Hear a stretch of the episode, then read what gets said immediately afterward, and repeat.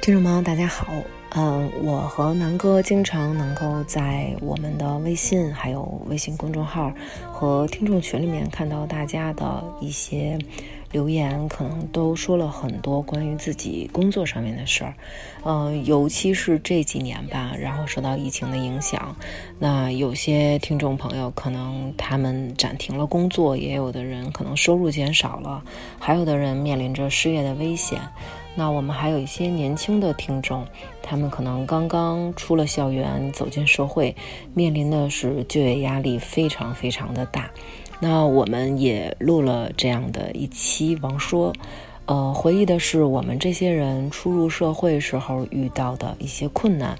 可能是从校园走进社会的一些不适应，然后初入职场时候遭遇的一些不公正的对待。那这期节目呢，我们几个主持人都非常非常喜欢。呃，我们有不少听众朋友说是非常有共鸣的一期，有的人听着回想起了自己初入职场的遭遇，都哭了。那么这期节目真的非常推荐给大家，希望能够鼓励到大家吧。来公众号“发发大王国”收听吧。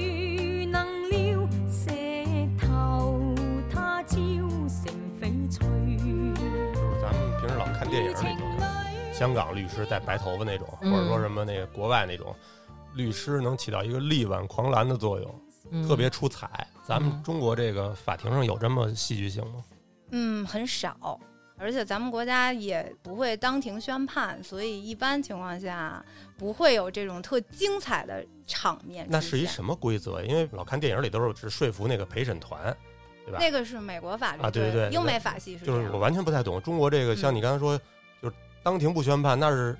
大家各说各的，说完了以后，回头你们再跟法官去后头开小会商量吗？是这样吗？不是，咱们国家是开完庭之后，如果你对你当庭陈述走完程序之后，最后有一个答辩嘛，然后答辩之后你会，如果你觉得你还表达的不够充分，或者你针对争议焦点还有想说的，会提交代理意见，书面的代理意见。一般情况下，法官不会在私下跟律师沟通，除非他想帮你们调解，或者说有一些比较专业性的问题，法官他可能需要跟你沟通，他会单独给你打电话，不会说再把双方律师都叫来开小会。那最后的决定权的话，还就是在法官对，是的，哦，法系不一样，咱们是大陆法系，还一个是海海湾嗯什么海洋法系。海洋法系，不是，嗯咱们是英美法系和大陆法系。嗯然后现结在合中国呢，因为在大陆法系里我们有一些变化，所以现在我们慢慢提出了新的观点，叫社会主义法系。哦咦就是我们哦单独的社会主义法系，其实实际上最开始我们沿用比较多的是大陆法系的东西。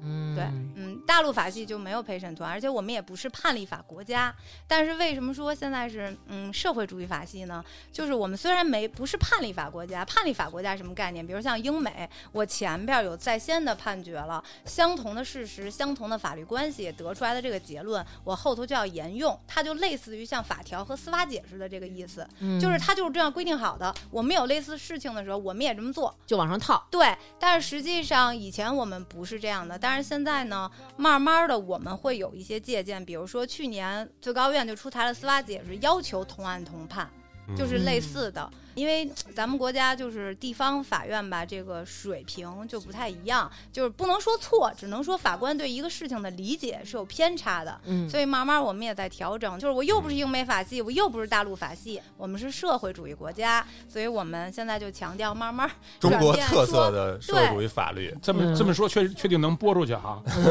嗯，没问题，哎，我觉得还行吧，我没也问题就，就怎么了？我一正经中国共产党员，就能说反党的话吗？那不能啊够，那在那儿就是为了说服法官而已。也不能这么说。我觉得啊，嗯咱们这期的焦点先不放在这块儿，就是下回咱们有机会专门单独说一说这个法庭上的事儿。嗯，今天他要再这么说，我可能得起立了。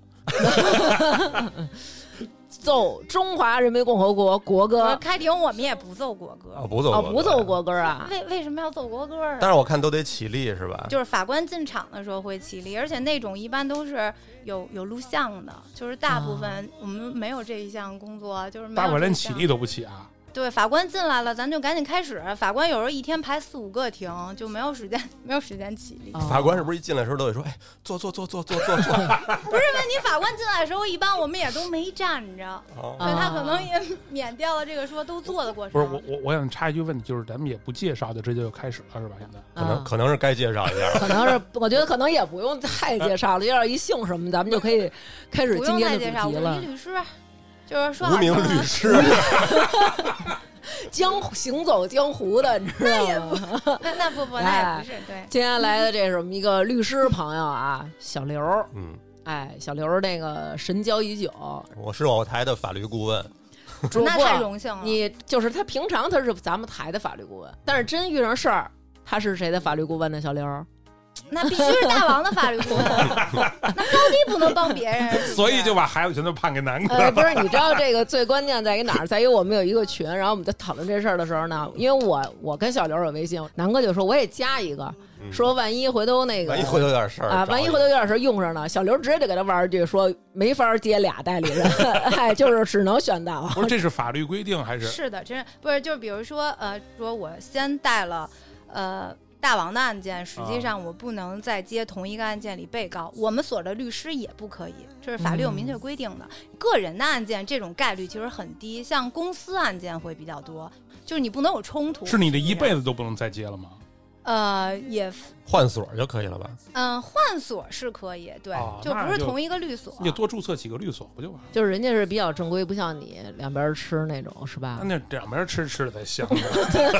这个律所不是说注册律所，就是咱国家注册制律所是有规定的，也是有要求的。你要有最低人数限制，然后包括一些手续上的东西，还是挺繁琐的。而且你以为主要那么就是容易呢？ 就律师这行当里头，有没有鄙视链啊？我觉得鄙视链这些年来说，可能越来越不存在了，因为大家是相互需要的。就比如你是纯做刑事业务的，你成天打的都是贪污受贿，你真不会做离婚，因为你没有做过太多案件，你没有经验。嗯，对，比如说，你看，我也不能鄙视人家做 IPO 的呀。实际上，他需要很多东西你是不清楚的。但是咱说，我不是纯做离婚的，就是离婚可能是我三三分之一、四分之一，可能比重现在越来越轻了。但是说，就是我属我可能不属于那种纯专业人才，像有些专业人才，他就只做一个方面，比如我只做商标，或者我只做专利，嗯但是他其实是需要我们这些人的帮助的，因为你不是所有的人咨询你都是这点事儿。比如说像嗯我很多客户，他有他自己的事儿，他有他自己家庭的事儿、继承的事儿，然后可能他有公司上的一些事儿、公司法上的事儿，有一些商业的事儿，嗯还有一些可能未来涉及到上市，可能他干不下去了，他需要破产。这些东西，就法律它是分不同的学科的，它是有很多领域的，没有一个律师可以说我全会。如果你碰到这样的律师，你就可以跟他说再见，因为这种人他啊一就是定吹牛逼呢。绝对吹牛逼呢，就不可能这样，连法官都做不到。嗯，对你老审劳动案件的法官，他哪会处理离婚啊？虽然我们可能法考或者司法考试，你可能都考，但并不代表你未来都干。那你这，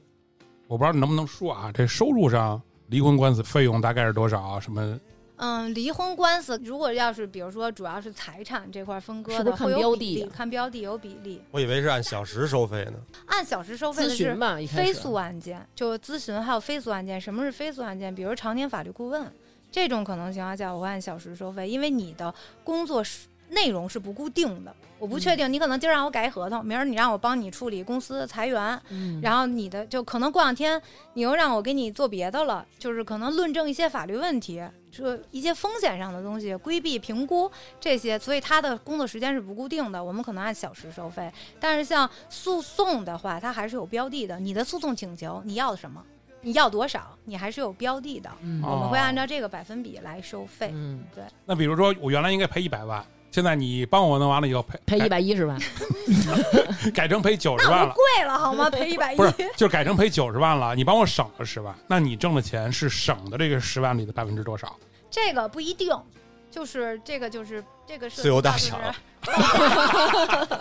自由打赏还是跟本期节目一样，欢迎自由打哎 不赏是，。它有一个报价，就是有一个报价的有一个规律，就是得看当事人他愿意怎么个付费方式了。有人我就愿意前期付，有人我愿意承担一些风险，就是他在后期付，也有可能这个就具体问题具体分析。嗯哦北京市原来有一个统一的报价的规定现在也废除了，即便废除了，但是大家还是会有一个参考依据。哎，你们你们当律师会考虑那什么吗？就是就是，比如几胜几负，什么几 KO 什么的这种。不会，因为实际上我们做案件之前都会有一个判断，就是我有什么牌，我大概率能够想象到对方手里有什么证据，然后实际上都是会有预判的。所以我做这案件之前，我就知道大概率，我知道我能负能胜。这个分人吧，分律师，可能有些人就是管他三七二十一先接，生完钱再说。但是我不会，我因为我不喜欢说。呃，我前头告诉你肯定能赢，最后比如输了，我再跟你解释啊，这个输吧，就是法官也有道理。我觉得这样没有意思，因为客户实际上，尤其当事人啊，个人他是没有分辨能力的，他不知道哪个律师好，他也不知道哪个律师不好，那他可能从哪个角度，比如收费。还有一个就是看你给他的承诺或你给他的希望，但是我确实不是那种给希望的律师，咱能赢就说能赢的事儿，赢不了，那我一定要实事求是的告诉你，因为我看电影里，比如说，比如国外那种片儿，不是老说这个律师特厉害，因为就是因为他，比如说胜率很高嘛。嗯，外国可能会有咱们这中种国就是判你，断比如说我们作为一个消费者过去了，看不见你们那儿谁的胜率高是吗？看不到。不是哦，因为我觉得这这是国外，它是陪审团制，它是嗯看这个人的，甭管他的表演能力还是什么证据组合能力，他能嗯，能忽悠这些陪审团。能把黑的说成白的。对，嗯我能说，但是中国的不是对法律，还是用。咱们是法律依据和事实依据，嗯它是两部分。行了，说说你们俩离婚的事儿吧，赶紧。对，然后呢，这回呢， 哎本期是最后一期节目，啊我们啊，这个这回找小刘来啊，这期我们主要是录这关于这个离婚相关的一些官司，嗯，对？吧？所以把小徐也找来了，我以为找我来的目的是我见证了你们俩的认开 始，我还要见证你们俩的结束 呢，我以为是这个目的呢。哦，那你是见证不了了。 那个，然后呢，有很多人都遇上这种问题，有的是财产。有的是孩子，有的可能是婚姻当中，呃，你有错，我有错，然后就是这种纠纷啊，说不清楚这种。所以今天咱找小刘来，给咱们解释解释，这个婚要是想离，怎么离，或者说在这婚姻当中，你应该怎么保护自己的合法权益？嗯，小刘这方面有经验吧？ 嗯，有不熟，嗯，没有。 自己没有，但是客户就是还是会有一些这方面的经验。就是刘律师来之前，我还做了好多功课哎，呦，嗯是吗？真的，就难为是你好了像只有中国的法律是，就是离婚是能特快就能结束的，就能出结果的，咱们现在不是有一个一个月冷静期吗？一个月可能全全全球都小时最候短不是的听罗永浩说那个没有啊拉我斯问维了加斯我特意问了帝国主义的同事，没有 哦没有快速离婚通道，有快速结婚的，哦不一定非要在教堂，有见证人就能算你结婚，哦，但是要回到中国来，要拿着那东西去哪儿做什么公证，才能转成中国的结婚结婚证。证啊、对嗯确实是，中国结婚等于是在全世界还是算是快的，是吗？结婚离婚相对来说都是挺快的对，哦嗯，而且也不一定非要诉讼离婚，协议离婚就是挺快的。嗯像民法典实施之前没有冷静期，如果协议离婚的话更快。说现在还一限制什么，就是结婚，比如说在国外啊，嗯对，比如过三个月还是过多长时间才能再次结婚，嗯，中国就是我上午离了，下午就能结，哦哦是？吗？对，嗯，确实没有限制在这方面。因为我们身边也有很多朋友都离婚了，嗯，都离过婚，然后甚至于有的可能离好几回婚，基本上大家都是协议离婚，好像就觉得打官司是一个特别麻烦的事儿。然后我想知道知道，就是真的你们接过的这个离婚的案件，在整体离婚的这个人群当中比例占得高吗？具体的说实话，这个比例问题我们没有统计过，啊、但是像我手里离婚，大部分他都其实他没有概念，说我要诉讼离婚，还是说我要协议离婚，我都会建议他们协议离婚，因为诉讼离婚的话，实际上周期还是比较长的，确实有故意拖的，我就是拖着你不想离婚了，因为咱国家民法典实施之前是有这个不成文的规定的，嗯第一次离婚的时候，如果法法院首先他不会轻易就判离婚。嗯只要有一方表达了不愿意离婚，一调解般还是调解为主。嗯然后，如果第一次不判离婚的话，实际上原来有一个司法解释的规定，是你六个月之内就相同事由不能再提起离婚诉讼。比如说南哥跟大王，南哥出去， 我只能这么举例子，没关系嗯啊，我说的都是事实，是，我就是操，就是比如南哥出去找了一个找一李娟儿，嗯，对吧？然后南哥可能 可角儿，对南哥就为什么非得找这名儿呢？ 真是的，掏这口儿，真，就是好圈儿，嗯 就是比如今年一月一号嗯找了一个，然后大王发现了，然后离婚，嗯离婚，法院说再你们再冷静冷静，再想想。嗯，好，这半年之内，南哥五个月零二十九天，天天找这李娟儿，这时候大王不能再说什么了，因为半年之内不能用相同事由起诉。嗯，是，但是就是你说这事儿吧，它有一点极端，因为哦如果说大王发现南哥找这个李娟儿的时候呢，只是嗯找了一次，那确实判不了离婚。嗯法院也是那种怎么着劝和不劝分那种， 而且我觉得这个问题，其实你就说错了。如果我在今年一月一号的时候发现他找了李娟儿，姥姥就拖着他，为什么我要跟他离对实际女？的不会再我为什么要跟他离？对我为什么要成全他？对，哎呦，南哥，那赶紧 吧，你就剩对吧？其实就是一次，很少有人就说因为这一次就说行了，那我就怎么着了。嗯，那这样的不就变成这出轨无罪了吗？这个问题实在真的是太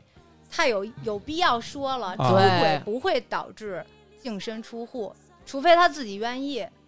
否哦则是没法律上是不会直接判定他净身出户的。因为是这样，就是出轨这件事儿呢，它本身是一个道德问题，它不是一个法律问题。除非嗯说你重婚犯了重婚罪，那是另嗯当别论的一件事儿，嗯，啊不犯刑法，嗯也不犯民法，它是一个道德层面的问题。嗯净身出户就意味着我挣的所有钱都要归你了，实际上它是夫妻共同财产。如嗯果说在这个时候他不是选择净身出户，法律是不会强制性净身出户的，因为它是哦违反公平原则的。嗯那你不能在法律上就哎你就净身出户了，你就完全的没有任何的权益了，只能说损害方首先你能够提出损害赔偿，你可以多分财产，那这个比例怎么，对对，我也想问这比例，例。比如说我跟南哥在一块儿，然后南哥出轨了，然后我们俩现在有夫妻共同财产要分割。那比如说分割的比率是呃受害方六，他四还是三七？就是有没有这么一个开？这个不能就是这么。就是粗暴简单的就是比例分，这还是是要商量看的吧对法官要综合考虑这个财产双方对它的贡献是多大。就是哦说都是夫妻共有财产，比如说我有一百万存款，嗯那有多少是我挣的，有多少是我老公挣的，它是要分的。嗯这也得分啊。对，当然了如果是这样，如果你是协议离婚的话，那当然是你们双方自己达成一致就行了。你愿意都给我也没关啊系，但是是我还是比较相对客观的，因为我不会认为说对方出轨了，所有责任就都在出轨一方，对，不一定，真的不一定。尤其实践中复杂的情况非常多，嗯有不是这样的对方出轨了就全都赖对方，嗯还是会有很多因素的。对，大家会认为好像要用法律去惩罚这个道德层面的这个时候，你就得给他加棒。比如说，在我的观念里，我认为，比如说你随地吐痰，这就已经不行了。或者说你你在地铁里占座儿，你这就已经不行了。其实这都是道德层面的。但是如果你要是用道德去治理一个国家，或者说治理这些百姓的话，那就不合理了。每个人对于道德的这个底线是不一你样说的。这是礼法和法律嘛？对，吧所以我觉得其实可能我们从道德上，我们是希望施害的人他能够获得一个惩罚，付出一个代价，但其实，在法律里边还是比较公平公正的，吧？相对来说还是公平。对这期可千万别让我妈听见，我啊妈，听见给你急 了，跟你翻脸了。当时对，因为他妈就是和我一样，都坚定的认为过错方 就是应该让他滚蛋，就得住水泥管子让他。住水住水泥管了可太狠了。是不是走到你们那儿的已经都挺撕破脸的了，就不属于协议离不哦了？不不，就这么说，我处理的协议，呃，在离婚诉讼之前解决掉的事儿，远远比离婚诉讼要多太多了。哦如果已经决嗯定好离婚了，他反而不希望这个事儿牵扯他那么多精力，而诉讼是一个非常挺耗精力的事儿。诉讼是在你认为协议离婚解决不了问题的时候才会启动诉讼。对大部分人不会一上来就选择诉讼离婚。嗯首先，他自己也不具备诉讼的能力，他有有有很多。呃，很多当事人他甚至我不知道我应该去哪儿诉讼，我去哪个法院对 对解决这我也个不知问道。题？对，对，但咱说，咱先说协议离婚。协议离婚无非就是四点，最主要的就是意思表示，就是你真的是想离婚，你嗯，先想好这个事儿。其实大部分当事人来找我们的时候，有他的会没想好了都对，很多都没想好，他只是一时，比如说发现出轨了，或者发现一些他接受不了的事儿了，有嗯这种的，但是他实际上什么都没有想。他会说很多东西，就是各五花八门的，我的嗯财产乱七八糟所有的，还有包括跟老公的一些就是生活上的细节，这种女方也会一般比较多，嗯就是在这种没有想好的时候，还是女方比较多，男方一般大大部分男方如果找到律师的话，他实际上已经都想好了的，哎不管对他出轨没出轨，对实际上他已经都想好了，他要做这个事儿。因为男人还是解决问题型的，女对生更多的他开始还是情绪会比较占主导。女生一般就是愿意让你给她选择，帮她选择一下。，对，其实好多时候是想获得一个支持，对你就是想离婚了，那下面就是财产，你房子、车，如果你有孩子，那孩子抚养权对，归谁？那嗯抚养费是多少？嗯那未来探望权怎么怎么约定？大额的孩子的开支要怎么约定？这些细节，包括如果双方有贷款或者有其他共同债务的，那你的债务怎么分割？实际上，很多人到这一步的时候，就觉得麻烦他了，有点懵了，他就觉得啊啊，有这么多事儿，就是他其实可能真的没想好。其可能就是要个说法。对，我不知道现在离婚案件大多是因为什么，但是我从我身边的朋友来看，大部分都是因为有出轨的这种行为，然后才离婚了，而且一般都是出轨的那一方坚定的要离婚，因为说难听点儿，他已经找好后路了。嗯，对吧？反而是我没从来没有想过怎么样，而且忽然面临着你在外边找好了，你要跟我离，其实我是懵的。那我想问问刘律师，比如说这个涉及到一个取证的问题，对吧？那我们怎么取证才是合理的、合法的、有效的？嗯、确实是，就是出轨，就是一方出轨之后，一般咨询离婚的都会问说，那我怎么取证？会有人带着证据给你看，然后你会发现这证据完全用不了吗？会，但是这种一般不会是视频，都是一些聊天记录，就是他表达的就是亲亲想想爱爱。单纯从这个证据角度，我嗯没法办法判断它是一个实质性的出轨。除非有那种录下来的那种呃视频性爱视频，是吗？对，但是一般这种实际上，呃，目前现在很少，因为我的客户啊，我都嗯会跟他说，你不用去做这件事儿，包括找私家侦探都没有必要。证据它讲究三个原则是最基本的，嗯合法性、真实性，还有就是关联性。嗯首先，你这个东西取证的过程是要合法的，就比如偷录的这个事儿，它侵犯到了个人的隐私权，你不光侵犯了你老公的，你还侵犯了他的那个小 三儿的，小三儿的，对。他他妈还有人 权，他都干出这事儿来，他还算是个退这个是道德层面的，从法律来讲，他的他的权利还是有的。不要违法了，血压高了，血真的压高了。实际上这高了种情况，嗯，直接证据反而是这样。这种聊天记录，其实你没有必要给律师，你可以给他跟他说，你看你是不是有没有。反嗯而这个过程，我跟你实际上我跟我老公沟通的这个过程，我是可以录下来的。他可能就在这个时候，他就承认了他出轨了。哦，对这个东西，它是直接证据，也是有效的。但是哦你没有必要出去，或者说我跟踪你啊，这成本太高了。而且比如说像开房记录这种东西，嗯它本身是一个合法部门应该取得的。比如说，它首先合法保存的是宾馆或者酒店，然后嗯其次呢是公安机关有权利调取。嗯，那你自己调了，比如找人是违法证据，我只要是对方，我就可以在庭上抗辩，你这个证据的合法性是有问题的。我们有一个那个听众有一这么一个事儿啊，哎，就是他的妻子，然后出轨了，然后出轨的方式呢是和别人去开房了，但他怎么获取了这段性爱视频呢？是他从网站上看那种小片儿嗯看到的，应该是酒店有那种偷拍的，呃，哦针孔嗯，对对对，针孔摄像头。然后他们这种通常的情况下是会给男生打码，所以女性没有打码。然后在看的时候， 嗯忽然发现眼熟，对女主角很眼熟，然后这个时候他才知道，就这种其实也是不合法的。对，实际上这种情况，他完全可以，呃，咨询律师，然后让律师申向法院申请调查令，然后我去公安机关调取这个开房记录就够了，甚至不需要获得这个视频，哦，这个就是合理合法这样的就是证据合理了。合法的。掉了开房，我在里边斗地主呢，不行吗？那我调来这个你的开房记录了，啊至于你是斗地主，你还是干嘛，这是你得证明的东西，我不需要证明你在里头干嘛。啊，你只对要告诉我，对，显然大众理解的开房记录应该不是斗地主。对，这就是为什么德普那个案件的律师可以那样说，原因就是这样，因为证据很明显，就是正常人都能听懂他在撒谎。那你说这我我真有开房斗地主的时候，那 你你这话我觉得就不可信了。我觉得不如把你媳妇儿叫来，哎，让她听听咱们怎么取证。不是？但是对我吧斗地主，我个都是男的，对这那你这别没事说儿了啊。我插一句啊，实际上你真斗地主，开庭你也不敢说，因为你斗地主劫钱嘛，你劫钱涉嫌有可能就是赌博呀，哎呦，我刚才还行说政错拘留了啊。我还不如说是嗯哼，你说你修脚 呢，你还不真承的认是这你说样我的，修真脚啊的？是这样的。那我想问一个，比嗯如说、我在晚上，我想偷偷查南哥的手机，并且比如说截屏了，或者说我录拿我的手机录下来他的这个聊天记录，这种行为可取吗？这可以当做证据吗？如果你严格意义上讲，它其实是不可取的，因为你嗯还存在一个私自偷录、偷偷的做的这件事儿。啊但是实际上，一般我会给我当事人怎么解释说这个事儿啊，实际上还是那句话，你没有必要把这些聊天记录给我，你嗯完全可以在。丑不冷子的时候问你老公，其实你猛一问他，他是懵的。大部分男的在这个时候他都会认的，呃不他会都会觉就一般的男的，他们可能会像你这种可能啊老司机，那咱就咱另当别论 了。对要不然刚才为什么？么管你叫你丫呢？你哦好好想想哎，。那那你你接的那么多案子里头，出轨占多少？占到百分之六十到七十吧，这里确实有男的出轨，有女的出轨，也有女生出轨之后，嗯，觉得说想离婚。问的更多的是我怎么能够快速离婚？嗯，那找你的是男的多还是女的多？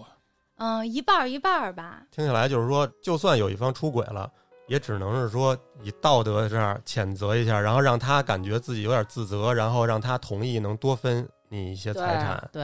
嗯，法院只是说在你们俩协议的基础上偏向这个受害方一点儿，对，有一个损害赔偿，你可以申请在离婚的时候同时申请损害赔偿，嗯，就是我可以说要钱，因为呃，如果你一点儿对方出轨的证据都没有的话，实际上第一次诉讼的话，对方就说我还有感情，我不想离婚，我还是对我的家庭非常有感情，对孩子、老婆都有感情。那这个时候有可能第一次离不了婚，但是如果你一般有出轨的证据的话，法院他可能会过多的考虑一下，那感情确实破裂了，不是说你一方表达说你不愿意和你愿意这么简单啊了，嗯更容易离婚一些。除了刚才说的出轨，还有哪些能认定为这俩人真破裂了呀？嚯，小刘，我得好好跟 你处，真的。你看他咨询问题都已经咨询到多细节啊了这。我也想知道啊比。如说那种什么婆媳关系，哦啊哎，对我听说过过。有这种啊的，或者就其实就是我们俩感觉感情不和，我就是看他不爽了，我这这这能不能当成感情破裂的标说准？出来了，说出来了，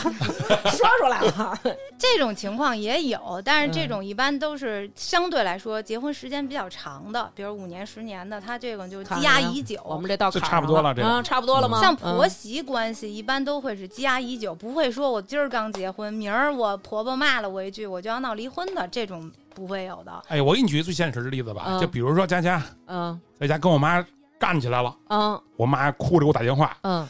你你找的什么媳妇儿啊，什么什么。嗯然后我回家一看，肯定这种事儿可能我媳妇儿说她有理，嗯，对吧？我可能她说我工作那么累，回去非让我干这干那，嗯我就不想干。嗯然后你妈说话就那样，可能可能会吵到一个结果，就是我也烦了，就那那没法过了，离吧，毁灭吧，毁灭吧，累了。对，那这个时候她能当我离婚的一个核心的一个不可以啊，因为我身边就有这样的例子，就是说因为婆媳不和，或者说他对我爸爸妈妈不孝顺，他怎么怎么样。但是其实对方可以提出反例，比如说我跟你妈共同生活十年了，平常你妈吃喝拉撒，你妈穿的这些衣服什么的，这不都是你媳妇儿置办吗？那你媳妇儿说这些都是我孝顺的理由，那法官就可以调解了。也许这只是一次激化对的一矛次盾。矛盾，对啊呀、嗯如果你单纯拿一个就是婆媳关系一个点作为你们夫妻情感破裂的话，这个实际上是很难的。对你回头这么着，我把佳佳微信给小刘，到时候有事儿我们女孩儿我们之间直接联系。啊，操嗯那哦其这实比较多的话是那种，就比如说一方有病，严重的精神病，甭管您是婚后得的还是婚前就有，但是您结婚以后久治不愈，这种情况下是会离婚的。然后还有、、就是法律比较可以允许，对离婚的允许啊，对，还有就是比如你同居或者与他人有这种重婚的行为，那怎么能证明啊呢？这种确实在取证上确实比较难，那你就要到当地当地他住的地方去了解，或者从他朋友嘴中了解。比如说小徐，他和一个女孩同居了，你可能知道小徐的这个事儿。那如果他媳妇儿让我，你愿不愿意给我作证？那我当然愿意作证了，你真操你妈，断了吧，拉黑吧，待会儿。就是就是这意思嘛，对吧？这还是算出轨，不，这个已经算重婚了。对，重婚不重婚，它是法律意义上的重婚和事实上的重婚。法律意义上的重婚就是我，比如我跟我老公结婚十年了，哎，我美国也有一结婚证儿，那其实在中国就不可能有重婚的，现在不可能，但是以前有可能，是因为以前就是互联网啊对，现在不是所有的东西都在网上有显示，以前会有，比如说像那种嗯知青。那些年。哦，还是会有这对种对对情况，对比如我在老家有一个结婚了，可能对有张纸，对，然后我现在我多少年之后，哎，我在上海我办了一结婚证儿，那太实际多上了，这个种是对对这种那如果我跟小徐领了假结婚证，我们俩是有生一孩子，这种是不是就算事实婚姻了？这肯定是事实婚姻，就算重婚了都他妈生对孩都有子事了。实了，啊？对。那比如说啊，我有朋友这样的情况，有嗯，朋友是吧？对，呃，这肯定是朋友， 因为如果是我的话，我就不可能介绍你们认识小刘了，啊有就不道能理让你们知道有这些渠道了，哎，你灯知道下吗黑嘛，对吧？哎，比如我有一个朋友叫佳佳，然后呢， 比如说她老公出轨了，出轨之后说好，你这回出轨，你给我写上，我出轨了，我对不起我的妻子，对不起我的老人、街坊邻居，我也对不起，我是一个不好的榜样。这种保证书能当做一个证据吗？这是特别好的证据，哦，是啊吗？，对，这就叫悔过书。我我有一姐们儿，她原来老公出轨写过一个，好多年以后了。现在她老公想跟她离婚，但是她现在也拿不出证据，她老公是外头有人，她原来那个保证书还丢了，嗯，很尴尬。能让老公补一份吗？那那他妈这是老傻，公可说有点儿， 嗯那可能是真想离，对，那我觉得就没必要补了，就直接民政局办就行了，协议离婚就不用走到哦，诉讼所以了这种其实是可以当做有效证据的。为什么我前面说，就是你完全可以拿到一些证据的时候，嗯直接怼给他，嗯然后在那个时候，他属于一个半懵逼的状态，嗯他可嗯能就承认了，承认了，那你就写呀。那你要不想离婚，那保证书你总能是做的。实际上，这是一个非常好嗯的证据，但是咱不能丢啊。那咱这法律上最多想拖能拖多久啊？现在就是半年，半年之后再有一次。一般情况下，第二次诉讼就是有这六个月之后，大部分情况下法院都会判离婚的。哦，嗯，哎，我听说是不是什么两年不住在一起才那个是说就是分居两年以上。其实这个就是，比如说我真的想离婚了，那我现在我就搬出来。嗯，实际上，这个如果你能够满两年的话，再起诉离婚的话，第一次就会判离。我不离，我我不就是为什么离婚案件，咱们国家是要求当事人啊，只要你没残，你不是说呃傻了这种，都得或者到说庭你都得到庭出庭，因为法官会看你当时的那个状态，嗯不是你一方坐在那儿我就不离，我死都不离，法官就好不离，咱就不离了，不是这样的，法官他是一个有脑子的人，所以言外之意就是你没有。他是要看双方的一个状态，你就是你有没有理由，对他要综合的判定。对其实我问的是我我妈我爸这个情况，哦哦啊他们已经分开，其实都不哪止两年啊，嗯好多好多年了。嗯那这个时候，甭管是谁，只要上法院，我提起诉讼，就百分之百就是离了，嗯到最后就变成打官司就分是财产就是打钱了。对，分财产了。还有一个就是，比如说有严重的家暴，还有虐待、虐待这种情况，包括遗弃。嗯然后还有就是某一方有严重的恶习，比如说吸毒、赌博、嗯这种情嫖况。娼，嫖嫖娼不算严重的，啊除非你多次嫖娼啊、哦，嗯对，或者你组织容留卖淫，嗯，嗯，啊那个就涉及刑法了。对嗯然后就还有什么比较多，比如说像有些人他闪婚，他婚姻基础很薄弱，现在就是也比较容易会判离婚。嗯还有就比如包办的、买卖婚姻的，包办的哦比较多，比如家里还有就是包现办在的还有包办呢，有啊，有一些就是，嗯，怎么怎么形容，就是一些有钱人，他还是愿意啊，强有强权有联势合，，明白有了。权有势。他其实为了利益交，换，对吧？对利益交换。我跟南哥就是，就是为了不不去祸害有钱人， 哎，咱们就是老百姓跟老百 姓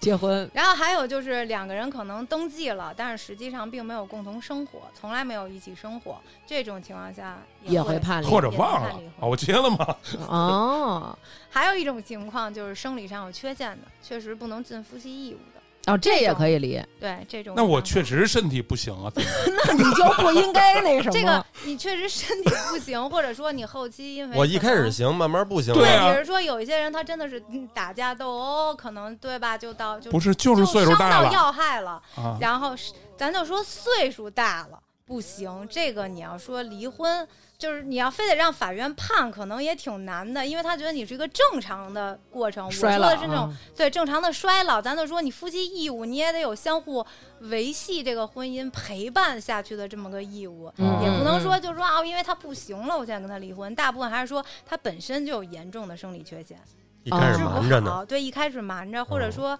有这种就是我可能就是哎，我没想过将来不要孩子，然后但是你结了婚以后，发现这个人他生不了孩子，但另一方他又非常想要孩子，这种情况下也是会判离婚的。刘娟儿她妹那哦就行。刘娟儿她妹结婚以后发现老公有一弱智症，那俩人没想，啊是不是？对，这种但是这种就是我妹夫不 是弱智，就是首先当年在在因为她学习不好学习不好，开了一弱智证，好像什么中考能加点分儿什么的，啊还是怎么那着？那就不是真的 嘛，就是对你实际上不是我说的这种。如果你走到诉讼了，就是说你承认说一方就是你你主张，哎，他有毛病，他有生理上有缺陷，那实际嗯上你要拿出一些证据。对，那我问一问题，比如我现在外边吃饭，我见义勇为，我、嗯我看人别人欺负人，我跟人打起来了，打起来之后，然后把我鸡鸡打坏了，操嗯嗯那么露骨吗？说的对，就造成了我有一些生理上的缺陷。嗯，嗯，那我想跟他离，可以离吗？对，咱们说的是走到诉讼离婚的阶段，对实际上你是可以以这个理由离的。但是那你要道德谴责这一块儿，共同的朋友不得说你这是这种情况你们俩完全可以就是协议一下，就是说咱咱俩不离，但是你可以跟别人去那什么去，不就完了吗？中国法律是支持这种开放性婚姻的吗？中国法律不支持，但是咱们双方之间就是签一个东西，或者咱们双方之间在咱们之间是有效的，只要你不损害第三人的利益和法律强制性规定，比如你不能违反刑法这这嗯种强制性规定，实际上是可以的。对，就是这个就 Q 到一个什么问题，就关于这个婚前协议的问题了。好多人嗯都问我说：“哎，那我签一个婚前协议，我是不是必须得公证啊？”实际上，婚前协议不需要公证，婚前协议对财产部分的签订，你做出啊婚前的一个约定是有法律效力的，但是你不能做出，比如说将来我一辈子不出轨，我对对一辈子对对不对离对婚这种涉及，首先它压根儿就没有发生，其次你涉及到附条件未来离婚可能出现的问题，这种会判定无效，它可能不会判定整个离婚前协议无效，但是它会判这定某一部个分条款无效。哦啊比如说咱们还没生孩子呢，咱就说啊，将来你要出轨了，孩子就归我。这种这种约定，实际上在未来离婚的时候，认定婚前协议里它是不具有法律效力比的。如说，要是我要是说婚前协议，咱俩必须每个礼拜几回，如果不够这次数，咱们就离。然后这种的，其实虽然已经有事实婚姻了，也有事实的夫妻生活，但是这种可能也不会作为参考。对，不会，因为这种属于就是类似于就你属于你要太多了， 就是限制次数和你告诉他你以后不能出轨，出轨得离婚，它是一样的，它有点限制人身自由。明法律上叫忠诚协议，实际上是在司法实践中也是会被认定为无效的。也知道你的爱只能那么少，我只有不停的要，要到你想逃。泪湿了枕头晒干就好，眼泪在你的心里只是无理取闹，依偎在你身后，是我一辈子的骄傲。原来你什么都不想要。我不要你的呵护，你的玫瑰，只要你真真切切爱我一遍，就算虚荣也好，贪心也好，哪个男人对爱不自私不奢望？我不要你的承诺，不要你的永远，只要你真真切切爱我一遍，就算虚荣也好，贪心也好，最怕你把沉默当作对我的回答。你的回答。这个婚前协议可能一般都会写什么呀？比如说，我跟南哥我们俩人结婚了，结婚之前，嗯呃，你的车是号码是多少？我的车号码是多少？这个车是你的，我的都是婚前财产。然后房，比如说我爸我妈掏钱的，然后掏的首付，然后这个房是写这些，还是直接写以后怎么分？你要写到这样，这婚还结得了吗？很多人都是会这么写的吧？是不是？其实这主要集中在那些富富豪跟女的结婚的时候啊，或者什么嗯，的。也不一定，就是富豪出现这种婚前协议比较多，因为他为了保护他以及他家族的这个财产啊哦嗯嗯嗯，会有，然后另外还有就是这种。比如说我自己，我婚前我就是有公司的，像我有嗯朋友，人家就是女强人，然后我自己本来就有公司的，那我选择结婚的时候，实际上我可以接受我未来挣的钱跟你一起花，但是嗯我可能并不愿意将来我这个公司发展更大了，我的嗯增值部分全都跟你嗯，一起嗯作为共同财产分割。嗯对，这会有这种情况，所以大家会选择在婚前签婚前协议，关于财产性的，更多的是一些增值部分，比如嗯说我未来这个股权会有增值，比如我这公司上市了，嗯那这个利益实际上是很大的。那我们结婚前约定了，这个就是我的，将来不管因为什么原因，不管我们的婚姻存续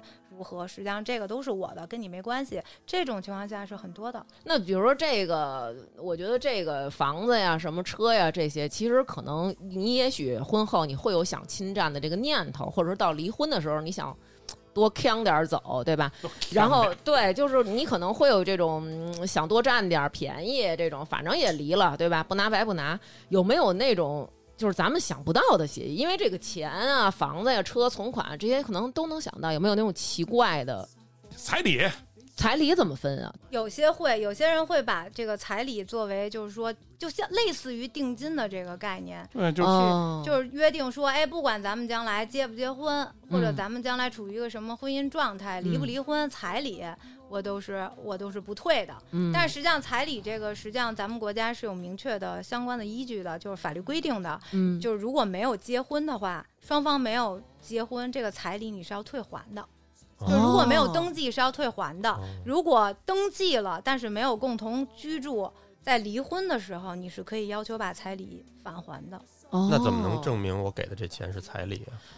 就是最好就是不要给现金，而且彩礼这个东西，一般你都是给对方父母的，而不是给、嗯有一些，比如像，比如像北京会有这种情况，就双方结婚的时候，哎，我给了一笔钱，然后嗯那你们小两口留着自己用吧。那这种嗯情况下，那你可能这部分费用最后你就做成共同财产吸收了，就是可哦能都用掉了。对对，那你也不能最后说让人退，实际上因为你最后自用了，真正的彩礼它实际上还是给对方对方父母的，嗯对男一般是男方给女方嘛，都是给对方父母，还有女方给男方的吗？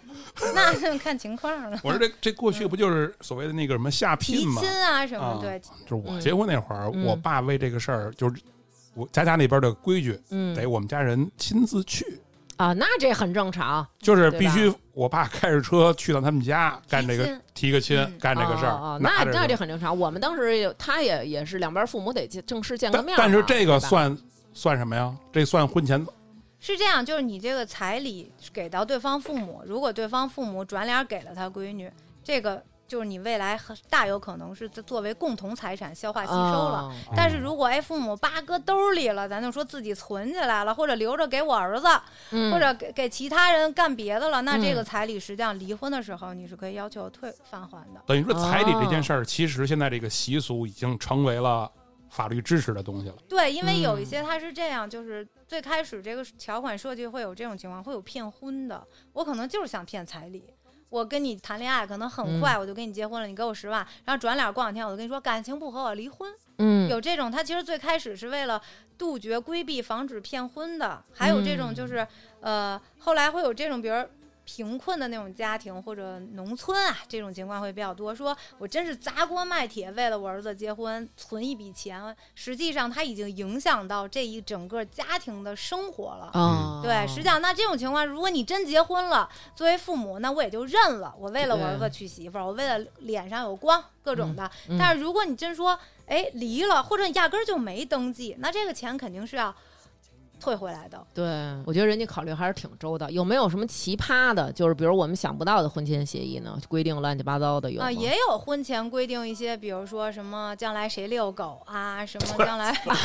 将来谁做饭啊，谁做家务啊，就类似于这种。这法律支持啊！这法律不支持，哦好好就是好就是，但是法律有一个大前提和大原则是说，你双方签署的这个东西，首先你不能违反强制性法律规定，嗯再一点呢，就是说你不违不不损害第三人的利益，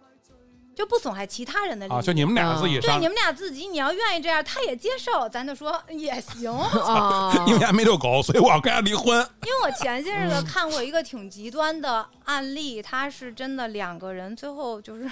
会分这个，就是在离婚的时候会、嗯会分这个狗，对，哦会有这种情况。但是最后那个案例，那个案子，法官最后就把这块儿甩了，因为他们不具有人身属性，就是法院不想管这种事儿。对，哦，除了遛狗，还有更奇怪的吗？就有那种，比如说就是丈夫夜不归宿，然后咱们要约定说，你一天不回家要给我多少钱，五天不回家要给我多少钱，会有这种所谓的空床费的这种约定。反加班儿， 对，是不是就是反加班费？但这个是这样，首先啊就是不违反强制性法律规定，如果你双方愿意的情况下，他刚才说那些都是你乐意你自己随便弄，我们都不管，但是你不能拿这事儿打官司。对，因为他没有相应的法律依据去支持但是这个东西，你自己想怎么玩儿怎么玩儿去，你们俩， 你们俩压多大都没事儿。 那你接的这个人里，真有拿这跟你说的，我们俩签了这个了，他得给我多少钱？真有这样的人啊？也有，但是我都会跟他说，你就这个东西，你就你就跟他自己说，你这样，我刚开始签的时候脾气可够好 的，说那个晚上晚回家了，还得按小时给你结账。我操！我说这太胡闹了，其实嗯真的，这真的，其实也不能说胡闹。他要真结，你就让他现结嘛，你干嘛还等到说离婚来咱算一笔，啊陷阱！我操，你更狠！ 这 一个一个 Excel 表这么多年，你用六万块钱，咱就说也挺麻 烦的。对，对你其实倩姐，而且就算这个东西啊，咱退一万步讲说，这个东西你真能拿到法院上说，那你得有依据啊。他哪天哪点，那你怎么证明嘛？证据它是要有证据链的。麻烦，那你还得有哎相应的记录，那不如在屋里是吧？咱都弄一钉钉，到 底对我刚才就想说打 卡，每天指纹打对吧你卡有一，个钉钉。但我建议啊，如果你想要空床费，那就现结。就是你想五百，他容易出吧？你要让他出六万，他可能就不愿意，他也对没有。对， 就是我晚回来，你要我我扣我钱，我嗯早回来了呢，你给我吗？不给 啊，你早回来是正常的。胡闹！对，咱们既然涉及到这个，聊到这个财产了啊，其实可以说说，比如说这个房子，比如是我爸我妈全款给我买的，我们俩结婚以后，将来他是板儿分不了，对吧？那对如果要是比如说这房子是我爸我妈掏的全款，啊、不掏的首付，然后我们俩一起还的贷款，将来他可以跟我分贷款部分，是对吗？，是的。这啊怎啊么，但分是呀这有一个问题，就是说，前提是咱们父母在出这个首付的时候，你要有一个明确的意思表示，我是单独赠与给一方的。比如说，大王的爸妈买的嗯出的首付，那嗯我要在买的时候，我就有一个相应的承诺，说，哎，这个首付我是给我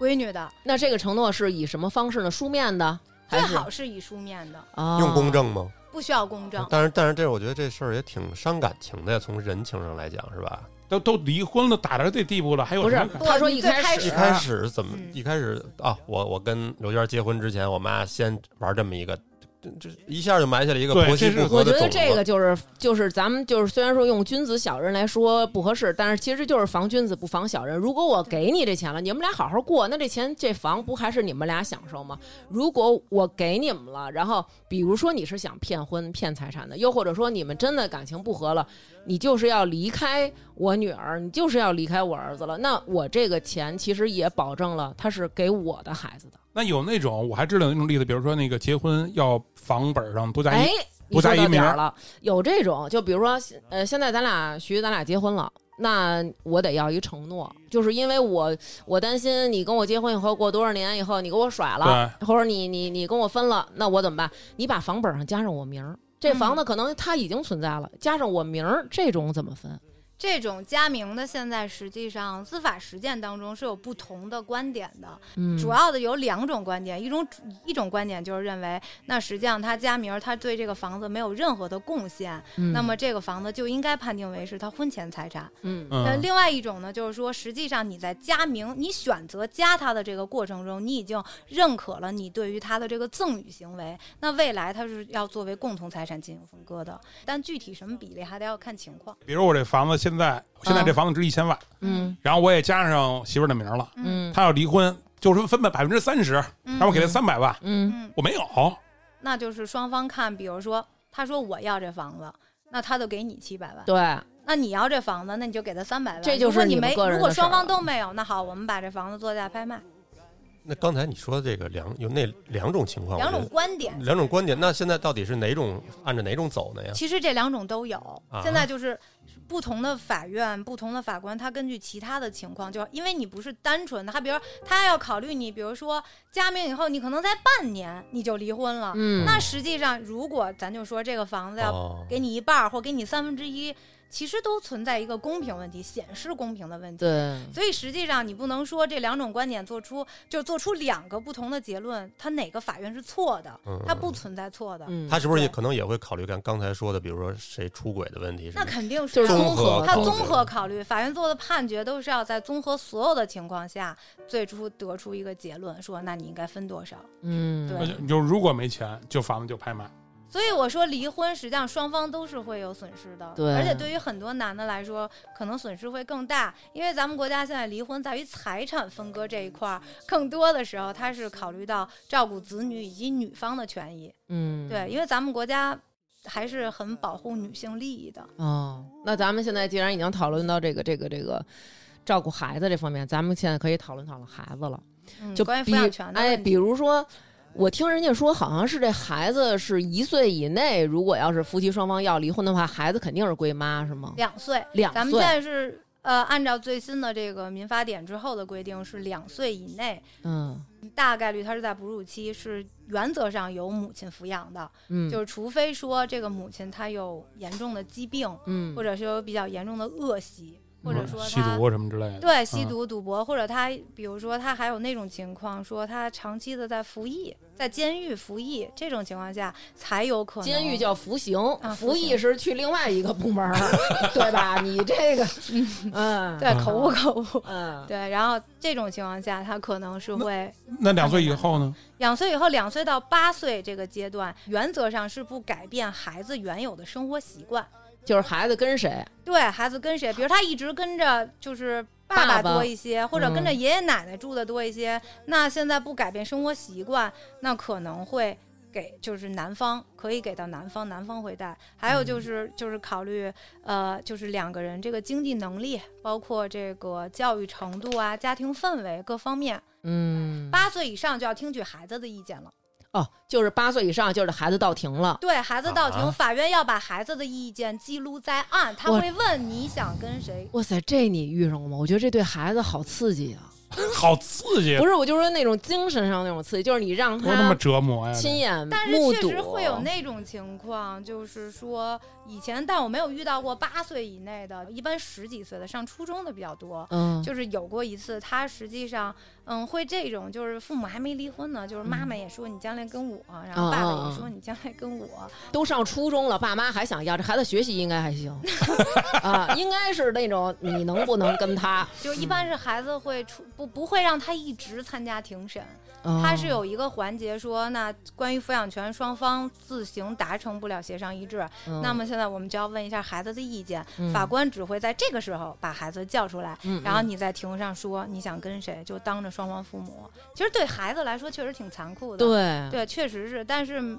没办法。那是百分之百考虑孩子的意见，还是占比啊？也是，嗯，百分之七八十考虑孩子的意见，哦但是还会有一部分，比如说想就是孩子说我要跟妈妈，但是妈妈可能不富有就是那么好的抚养条件的时候，嗯比如有的我们那个案件就是他妈实际上是有抑郁症的，哦法官还是把孩子看判给了爸爸，对，会有这种情就即使孩子说我要跟妈，老对法官也会综合对考，虑，因为对法官他的首先的原则是一定要对这个孩子的身心健康是有利的，嗯，整个环境、生活环境对于孩子来说是有利的。跟收入挂钩吗？抚养费跟收入挂钩儿，嗯一般情况下是百分之二十到三十，就是如果有固定收入的情况下，嗯那就是月收入的百分之二十到三十。嗯如果有两个孩子的话，最高不超过百分之五十，因为嗯你也得保证这个人能自己活着，对他人家、嗯嗯他能嗯有一个正常的那有生那活种，比如说，这是夫妻双方都不要这孩子，确实有，比如很年轻的父母，他可能很冲动就结婚了，也嗯很冲动生了孩子，然后双方都不想要，这种法官会考虑，比如孩子谁带的比较多，嗯，比如女方父母带的比较多，然后也一直跟。女方父母生活，嗯然后他会征求女方父母的意意愿，就你愿不愿意哦继续带，并且看一下岁数，你有没有能力继续带。也不愿意。嗯， 一般一般他们的父母不会这隔样代的可能是隔代的他可亲能会的，愿意，他能接受，他就会判给女方。如果说真说极那么极端的情况，全都不愿意的这种情况下，法官就会愣判。就是他就会怕。哦冷盘冷盼说特可爱，还有就是说他会有猜什辈么儿？啊，扔鞋，现在有一些就是轮流抚养的这种嗯情况，扔鞋太胡闹了，把哥把鞋脱下来，再把地儿走。哦，就是说，比如说在他们家待一段时间，在他们家待一段时对间，抚养费就是轮流。其实这种轮流我是给当事人出过意见，是因为他们双方都要，嗯两方都要，但是争执不下，然后那个就是法院会鞋怎么还沉浸在扔鞋里呢？你没事儿吧？扔鞋这个画面的，就是我会跟对方，我会跟就是两方就是会调解，对会双方调解说咱们能不能接受轮流抚养。对，但有一些有一些人，他其实要抚养权，我就是想要抚养费，他真的不是多想要这个孩子。啊，我们家这种情况，比如说这孩子本身也不是我的嗯南哥要是争的话，嗯，法院也可以判给他，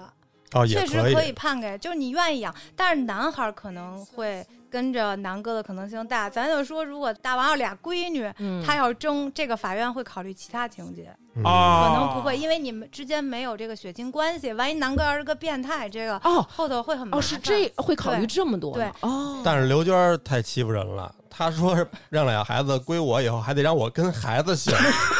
不 是这是不是有点太这是欺因负人为了？当时你提出来的，当时他跟我这么说的，他嗯说。那还嗯行，啊他当时是这么说的，他说行，他说行，他说那这么着，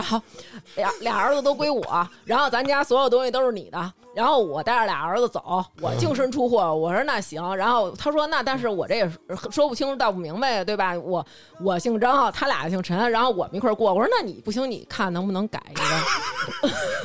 是不是有点太欺负人 了？ 这就说怎么说，就如果看你愿不愿意。对南哥要愿意，这个法你看看啊法院人不管。你看人小刘 说了，对，确实是，啊可能法官私下里就说：“哥们儿，行，能 处，可以。”对，确实是说我 我扔鞋都没想到、 啊，这么多年能办你这么一案子。确实是，哎，真的，微信千万别删。对，但是这个就是说，这种微信它将来就是也能反悔。我哎我们俩我们俩这个结婚的时候，我把我之前的存款给她了，这个回头要是说我们俩离婚的时候怎么算啊呀、呃，结婚前就把，那你这属于一个赠与行为啊，而且你把这个钱，嗯这是亲姐们儿，就是好好处一辈子。还有就是这个钱你给到大王了之后，其实婚姻存续期间，实际上更多情况下可能会理解你是共同财产，对呀、你能分走一半儿。 哎，那我我问一种极端情况啊，嗯，就比如说，你又套自己了， 我说南哥玩了一个什么贷，我贷了一百万，嗯咱这就叫说到共同就是债务问题了，这就是、就是下一个问题，就也是一个离婚里最主要的问题。债务问题主要它的原则是要看你是否贷的这个钱用于共同生活。嗯我是贷了一百万，可我全赌博了。那实际上你这个其实跟大王他就没什么关系。比如说我贷了二十万，我这二十万，哎，我都用在家庭共同生活上了。比如我买大件儿了，嗯嗯我买房了，或者我买车了，或者我创业孩子算都吗用了。啊创业也算，这种情况也得具体问题具体分析了。嗯嗯，对，那不你一说，定了。还有你说你赌博，我赌博，我现在是我现在输了一百万，但我前面我还赢了呢，赢了我也给家里了呀。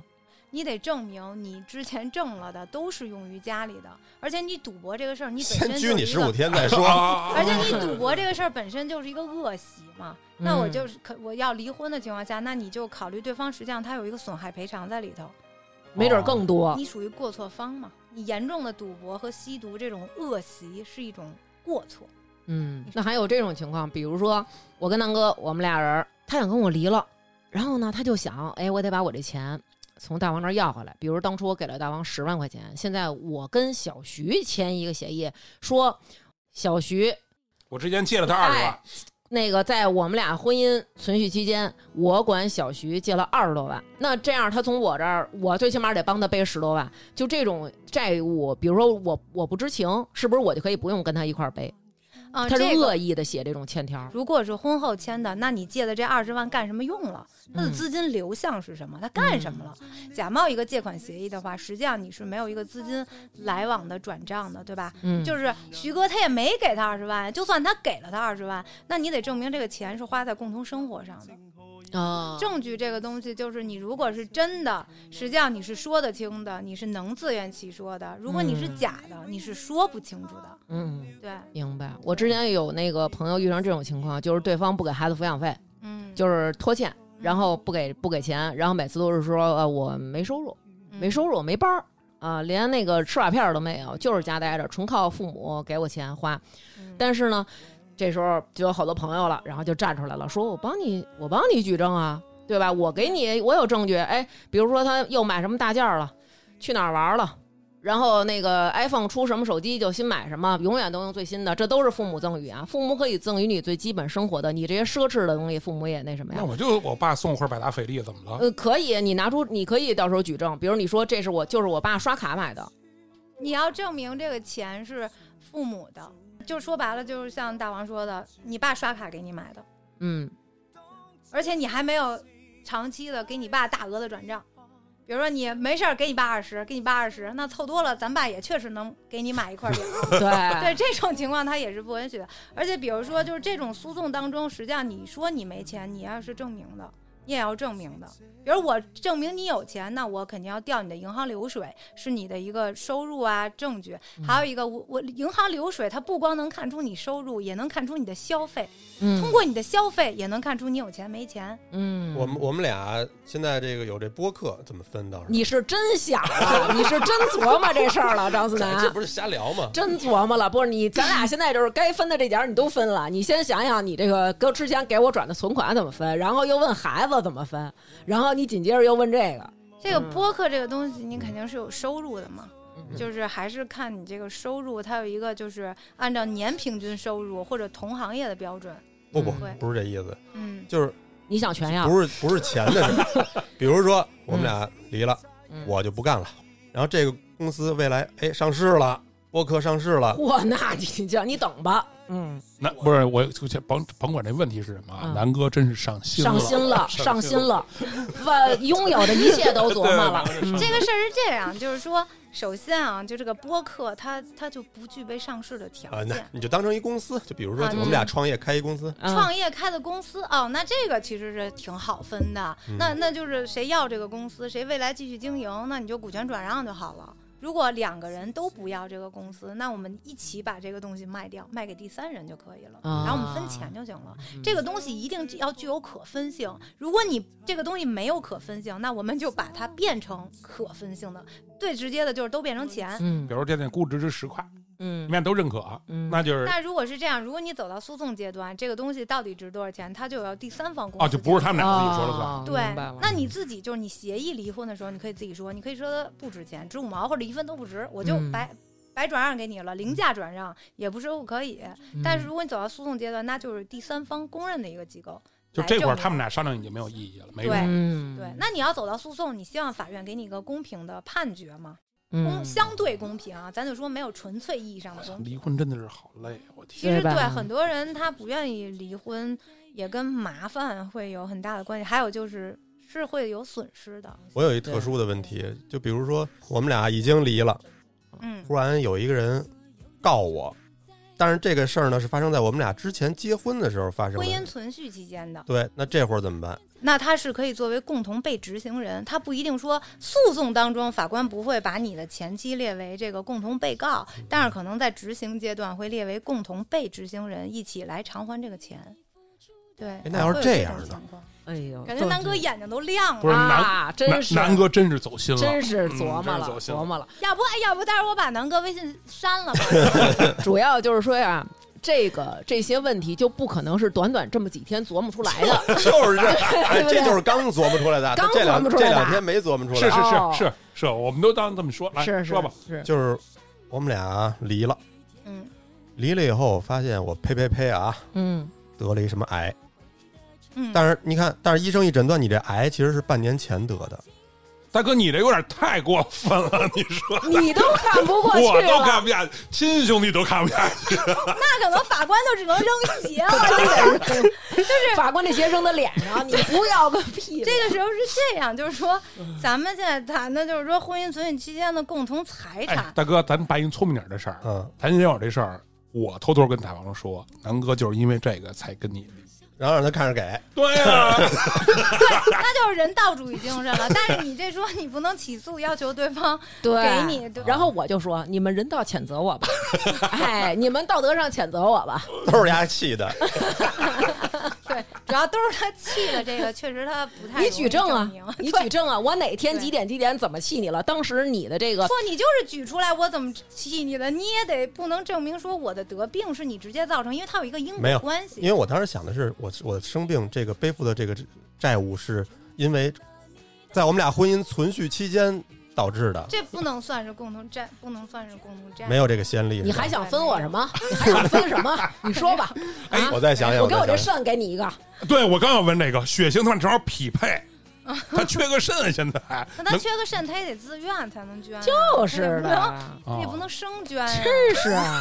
对，这我觉得到时候法院就扔鞋子行了，咱就说，到时候我就跟法官说，法官您扔鞋吧，我觉得这事儿咱俩管不了。我跟你说，你要是这样去告我去，法官都得乐不了。是南哥这确实太混那了。就借着他刚才那说，我们俩结婚的时候啊，我捐了他一肾， 嗯，我离的时候怎么分这肾？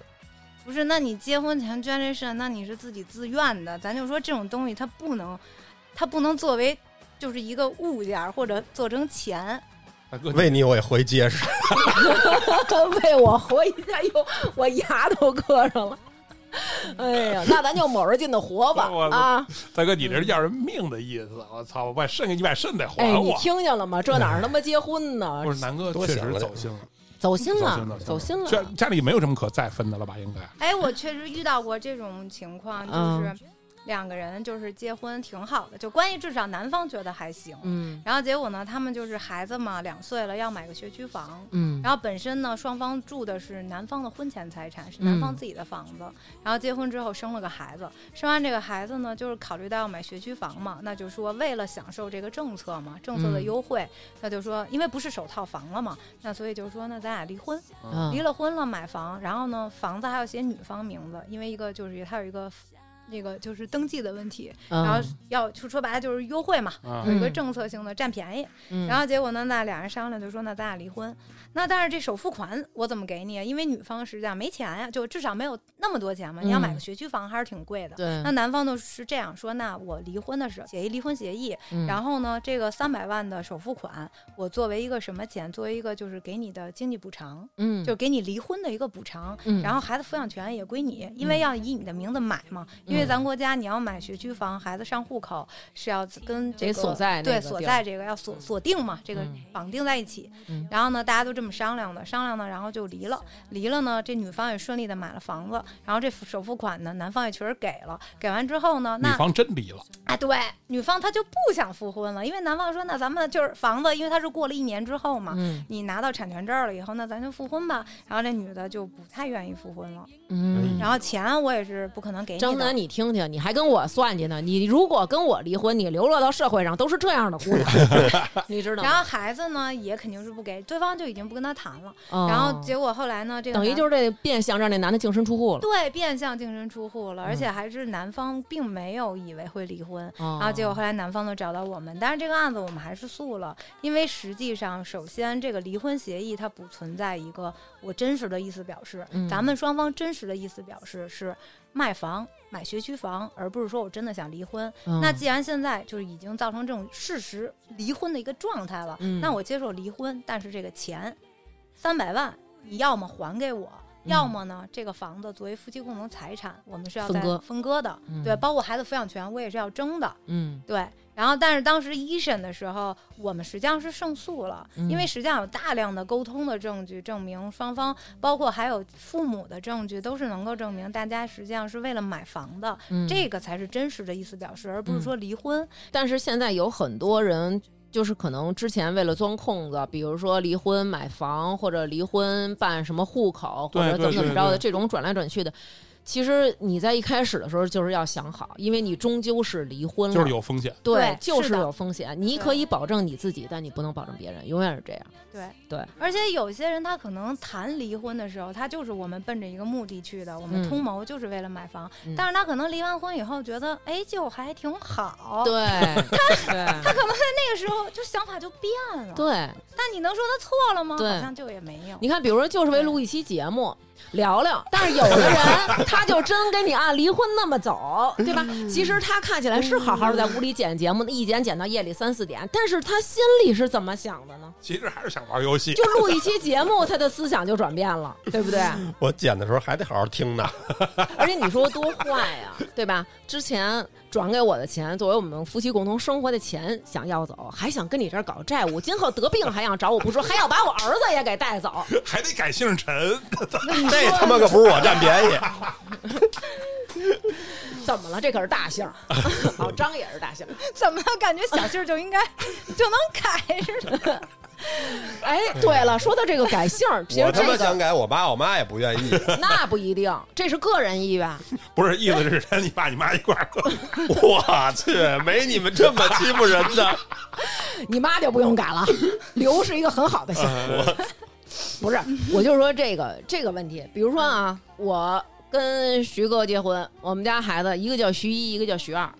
哎，现在我跟徐哥，我们俩人分了。我现在跟南哥，然后我想让我们家孩子一个叫南一，一个叫南二，可以吗？可以啊，可以，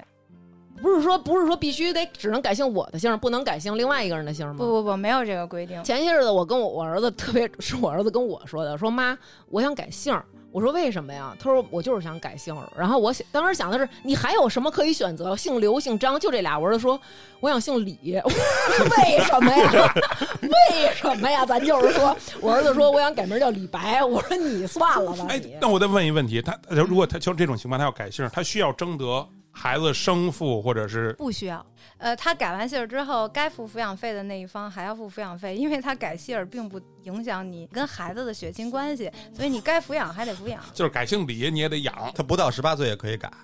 可以。哎呦，到不到十八岁都可以改，啊等于说改名那件事儿跟他那个没有改任名何儿改关系。姓儿没对，关跟系没。有关系。有人就会就就真的会问说，那他姓儿都改了，我还得给抚养费吗？确实得给，因为孩子是你的，他姓什么不重要。对，那有什么情况下是肯定不让你离的吗？有，比如说像，呃，女方怀孕，还有女方这个呃分娩，就是生完孩子满哺乳期一是吗年内对啊哺乳期内，还有就是她终止怀孕这个六个月之内，男方是不可以提离婚的，女方可以，女方可以。再有一个极端情况下，男方也是可以提离婚的，就是什比如么，说我跟南哥，我们俩人是婚姻，然后我怀孕了，这孩子是小徐的，对这两天网上不有一个那个特牛逼的一个事儿、啊、生了仨孩子，生了仨闺女，十六养了十六年，都不是那仨没一个是自己的。那其实这个男方他是可以提出损害赔偿的，他是可以提出损害赔偿，并且我要求离婚，我提损害赔偿，我提精神赔偿，包括我这期间对你的这三个孩子的抚养费，实际上我都可以不承担。嗯哎，那我问一句，军人归你军婚啊，归你归你管吗？军婚是归他们那个军队的那个，如果你要调解，也是让军军队调婚解吧。不不不对，他首先是军队调解，然后他会有一些情况，你最后也可能走到诉讼。军队里会有一些什么政委啊什么的，当然咱也不是说人主要干这个的啊，但是人那绝对能给你聊明白了。对你可能接很容易，明儿扯这儿也一样，民政局扯这儿，但是你可能离起来会比较麻烦。而且还有一个问题就是说，比如说咱俩结婚，我是军人，如果你出轨，我立刻对就告你，你是破坏军婚，对你破坏军婚是要负你们俩刑一事块儿责都任要的负，刑事责任。就是有破坏军婚罪，对三年以下有期徒刑。嗯，好悬呀！干嘛？李娟是 军人，那都算了，真的，那就换个王娟儿，我觉得合适。因为我一朋友就是军婚，啊，对，军婚真的是挺麻烦的。我原来有个朋友，她就是有军人情节，就是她喜欢军人，她那个男朋友当时是海军，然后她挺上头的，就是啊漂亮啊帅啊，咱就说嗯白白的那一套穿上也挺挺唬人的。后来我们就劝她说：“你再想想，因为我这个姐们儿吧，她多少有那么一丢丢的渣。”就是我不怕男方出轨，我特别怕他出轨。 但是我说你这种你同居没关系，咱就说结婚，那你可想好了，未来你犯罪的概率还挺大 的。对对，其实咱们这个这个婚姻当中啊，导致这个离婚的原因有很多。刚刚小刘也说了，可能还有这个家暴问题。其实这个咱们我们准备单聊一期，因为案件太多了，对，其实我也有好多想 咨询，对吧？想忏悔的，不是， 我是被家 暴，好不好？小徐搁那儿想想我能我能要点什么， 哎，所以就是说这个大家一定要用学会用这个法律啊来保护自己。如果真有什么不明白的，您可以咨询咨询律师去。法律还是底线，对吧？对，法律对是底线嗯，对。对，所以好多人说说啊，我这遵纪守法，那对也跟人渣区别不大，咱也没什么可骄傲的。就是 说，其实我现在接的离婚官司相对来说越来越少，跟这个有点关系。嗯就是我不愿意看到，就是不管你我代表男方还是女方，我不太愿意看到最后撕破脸的那个样子。啊，就是你会看到人性很恶的一方面，对， 好像因为这个疫情有不少要离的，对离婚率还是对挺高的。听说上海都那个挤，破了，啊对约都约不上，你甭说你们跟抢离菜婚了，他妈亲子关系都快破裂了。对，看的太烦了。哎呀，好吧，那本期节目就是这样，谢谢小刘，谢谢今谢天谢，来给我们讲了这么多有用的知识，嗯，行，拜拜。拜拜。拜拜。听众朋友，大家好！到了感谢打赏的时间了，非常感谢各位在微点发大王哈哈为我们进行了打赏。袁老师录制的一千五百六十四公里徒步，我最慢的西藏，那么得到了不少听众朋友的支持。如果您没有听到您的名字，不要着急，会在之后陆续感谢的。为我们打赏的听众朋友有：行得稳，站得住，后场村一棵树，刘杰、王子、窦根发、庞博、长大勺、唯唯诺诺、窝囊废、二白是真白、唐坤向全世界安利李一桐、杨博、米米、赵宏哲、黄天来、张科、丁小命、皮卡多、药王向您安利口崩片、林云刚、只喝精酿的大老虎、苏苏威、左一啥时候来呀？魏王说打 call、李阳、师彤、张俊伟、苏磊、王小小、周大姐、王星辰、李宇、木刀君、李梦，永远支持南哥和大王的鲸鱼一朵，祝徐明明幸福每一天。Rock 十六、陈欣欣、吉祥、小满。袁雪、党月、雷雷、吴晨、郭、大王姐姐加油更、冲游戏、宋女士、寇然、巴中姚军、苏立文、贾小丽、辛思远、蒋小维，就是大萌萌 YP、宋耀玲、陈晶、张馨月，这次差点又忘了打赏和徐明明贴贴的小曾，才发现怎么老念我大名，游唱诗人泡泡、张英雄、宋宋宋、杨飞、Miss 康、情非得已、谢了福，好久没打赏了，赵诗迪、陈晶、妮雅、啊饶小四四、金属熊、吉普没有车、秋秋听大王节目七年了，一一大南暗月、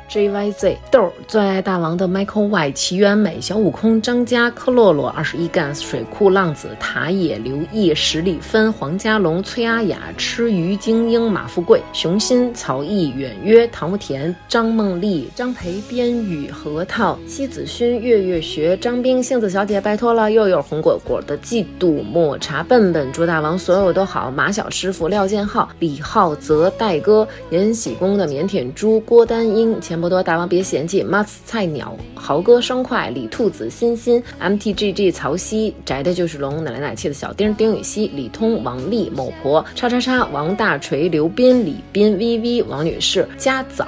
魏建义、康夫家的小小静、张琪、蜗牛、德彪的奇妙冒险、大白白、王一、梁先生、iPad 最爱大王、傻了吧唧、农夫山泉有点甜、吕丹、车飞、糖蒜、桃子酥、桃子姜番儿、